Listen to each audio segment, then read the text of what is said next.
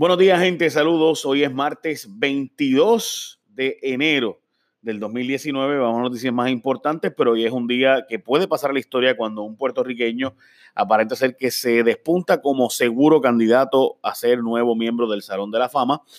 Eh, tiene hasta ahora 90% de los votos que se han hecho públicos, así que debe pensarse que va a lograr más de 75%, 75 de los votos. Edgar Martínez. Así que hoy pendiente todo el mundo, a eso de las 7 de la noche, debemos ya estar eh, teniendo la información y los detalles. El año pasado, no, el anterior, creo que fue cuando entró eh, Iván Rodríguez, pues más o menos fue esa hora. La actividad en Maguayo, en Dorado, donde él es, pues es a las 5 de la tarde para la gente que le interese. Alguien de Dorado que también pronto va a estar en el Salón de la Fama, Yadir Molina, pero pues veremos de eso más adelante. Ok, ahora noticias más complicadas, especialmente para Osuna y el FBI. Resulta ser que Antonio Zagardía, abogado de Osuna, confirmó que en efecto Osuna sí fue a pedir eh, una investigación por parte de los estatales y después de los federales, pero desistió de hacer una querella formal luego de que se supo que iba a ser básicamente pública la investigación sobre el asunto de que Kevin Fred estaba supuestamente extorsionando. Kevin Fred es un reggaetonero, eh, trapero de estos que era de abiertamente gay y pues aparenta ser que estaba extorsionando a Osuna y le pidió 50 mil billetes y demás. Y que obviamente, pues una vez una persona pues, empieza a extorsionar, pues sigue extorsionando, pero confirmado entonces el que sí fue Osuna, el cantante de reggaetón, eh, pues este, extorsionado por parte de el trapero Kevin Fred, que murió asesinado recientemente y hay fuentes que vinculan a que se está analizando el ángulo de que Osuna pudo tener algo que ver, pero eh, obviamente eso es totalmente especulativo y demás. Supuestamente el sospechoso era alguien que estaba allí cuando mataron al muchacho y estaba frente. Pero bueno, el secretario de Obras Públicas y la nueva jefa de carreteras dijeron que ahora sí van a meter fondos estatales para tapar los boquetes y carreteras, usará también fondos federales para remover el bitumul que hay y echar pavimento nuevo. Eh, que los eh, semáforos han tardado mucho porque no hay semáforos que para poder comprar por la gran cantidad eh, daños que hubo en los diferentes huracanes de Estados Unidos y demás. Así que básicamente eso.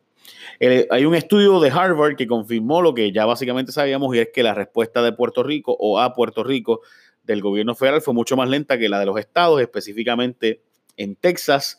Por ejemplo, se hace la comparación de que en Texas se habían recibido ya eh, unos 100 millones de dólares cuando Puerto Rico solo había recibido 6 millones en un periodo parecido y a los seis meses de la tragedia en Texas se recibieron 13 billones y en Puerto Rico 2 billones de dólares.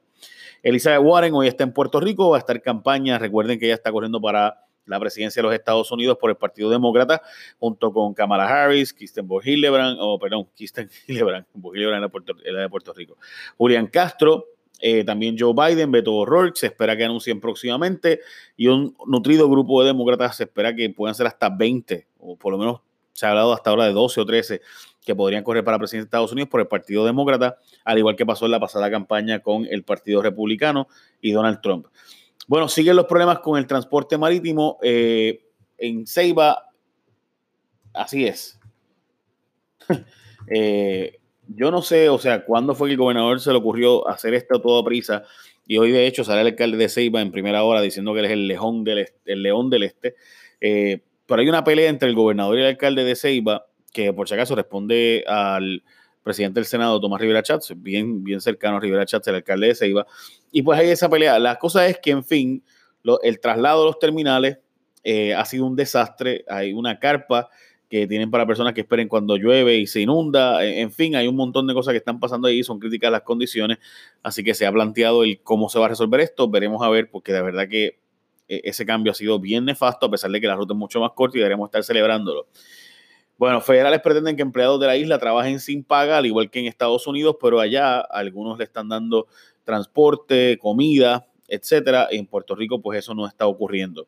El Senado dice que le va a meter mano a una investigación sobre el FEI, luego de que el fiscal especial independiente básicamente ha sido eh, un fiasco recientemente, en el sentido de que ha habido no causa eh, en los resultados de sus casos. Típicamente el FEI es muy efectivo en lograr causa en sus casos, pero pues eh, una de las cosas que hay que preguntarse es si es, o sea, el FEI cómo funciona es que el Departamento de Justicia hace la investigación, la pasa al panel de ex jueces del FEI, esos ex jueces son tres ex jueces, ellos deciden si se refiere a un fiscal especial independiente, que ese fiscal hace su propia investigación y finalmente deciden si radicar acusaciones o no. Pues ese fiscal especial, en este caso son tres, eh, los que han estado siendo contratados, a ellos les conviene radicar acusaciones aunque después no haya causa porque ellos cobran por presentar los cargos. O sea, toda esa investigación de meses, más además de eso después llevar el caso, ellos están cobrando continuamente cantidades de dinero sustanciales. Así que hay una pregunta de si de verdad hay caso o no hay caso, ¿verdad? Eh, bueno, llegó el día más esperado por todos. La cumbre de la seguridad empieza hoy a las 9 y 30. La supuesta cumbre donde supuestamente se supone que resolvamos el asunto de la criminalidad en Puerto Rico. Veremos a ver. El presidente de la Comisión Estatal de Elecciones fluirá ante la lo pone la Junta de Control Fiscal, así que durante mucho tiempo la Comisión Estatal de Elecciones ha sido intocable. Yo siempre he estado favoreciendo de que esto se recorte. Son 30, 34 millones al año y en el año electoral estamos hablando de más del casi, de casi el triple de eso. Eh, en fin, ellos dicen que eh, no hace falta tener tanta burocracia ni tanta junta de inscripción permanente abierta a los cuatro años, etcétera, etcétera, eh, los agentes de la Junta, pero recuerden que esto es una recomendación de la Junta, no pueden obligarlos eh, a implementar, la implementación es el gobernador el que lo hace y él va a decir, esto es una recomendación. Educación especial, el proyecto fue muerto a la llegada, el comité de padres está de acuerdo en que no se haga y están estaban a favor de que el gobernador lo vetara tal y como hizo. Eh, así que el comité de padres y, madres, mayormente madres, hablemos claro, la mayor parte son madres, las de educación especial, eh, ese proyecto fue vetado por el gobernador bajo la justificación de que costaría demasiado dinero y que además eh, básicamente se estimaba entre 90 y 100 y pico de millones, 175 fue el número final. la verdad es que, gente, vamos a ver claro, lo que dicen los padres es verdad, especialmente Carmen Juárez, María de Santiago, la del PIB estuvo a favor de vetarlo y es que dicen, bueno, el problema no es las leyes, el problema es la implementación. O sea, lo que hace falta, las leyes son suficientes ya, el problema es que se haga lo que hay que hacer. Bueno, en 2018 se registró el empleo más bajo en, 2000, en básicamente 27 años. Una encuesta del Departamento del Trabajo reveló que ha sido el año con menos empleos, que menos gente está trabajando formalmente desde el 91. La data revela que hace seis años el empleo ha estado cayendo de forma ininterrumpida, pero el año pasado solo trabajaron 851.108 personas formalmente, o sea, 20.000 personas menos al año anterior, 2017. Así que esos números son números de que, aunque ciertamente el desempleo ha tenido números relativamente positivos, la cantidad de personas trabajando eh, son números bien preocupantes y pues bastante bajitos. En síntesis, esas son las noticias más importantes hoy. Eh, también hay unas cuantas notas en diferentes medios, por ejemplo, sobre Edgar Martínez hay una cobertura bastante cool en primera hora y en el nuevo día. Eh, me gustó mucho unos artículos de la comunidad de él en Dorado. Como ustedes recordarán, Edgar Martínez jugó para los marineros del Seattle y se casó hoy con una eh, con la esposa, perdón, con la hija del dueño del equipo. Así que pues tiene de Puerto Rico, pero obviamente tiene una relación directa con Seattle. También hay una reunión para eliminar el impuesto sobre el inventario, donde van a, la Cámara de Comercio va a estar con Kenneth Rivera sobre ese particular. Eh, como ustedes recordarán, Donald Trump y los demócratas no han logrado un acuerdo todavía sobre el cierre del gobierno de los Estados Unidos y se espera pues que esto continúe. Va a haber un evento para traer inversionistas a Puerto Rico, el Opportunity Zone Investors Conference, eh, busca traer, ¿verdad?, esto, sobre estos programas federales que van a estar implementándose en Puerto Rico eh, para ver si se logra que finalmente lleguen a la isla nuevos empleos.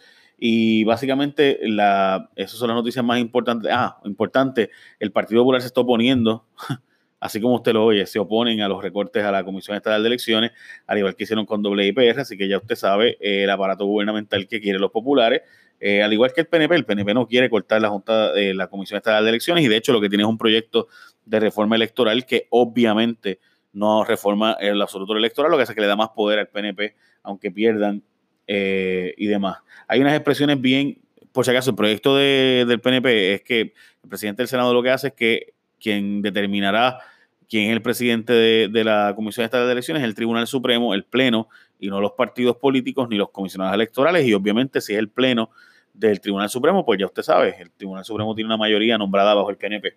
Eh, yo no, uno no va a estar en contra del todo de que sea así, porque pues probablemente son mejores ellos que... Pero de hecho, sea de paso, el actual presidente era el secretario del Tribunal Supremo. Eh, yo no represento a Puerto Rico, dice la jueza asociada Sonia Sotomayor, que ella se, siente orgullosa de ser puertorriqueña y demás, pero no representa a Puerto Rico, ella representa a la justicia, eso ha sido muy controversial, yo no veo por qué es problemático ese asunto, eh, tiene toda razón. Eh, y básicamente esas son las noticias más... Ah, la otra noticia bien importante es la crisis humanitaria de los, de los viejitos abandonados en los hospitales. Dicho sea de paso, los federales han dicho que ellos le van a meter mano a ese tema porque obviamente usted no puede abandonar a una persona e irse fuera de Puerto Rico y dejarlo allí en un hospital para siempre. Ahora sí, esas son las noticias más importantes del día. Écheme la bendición. Bye.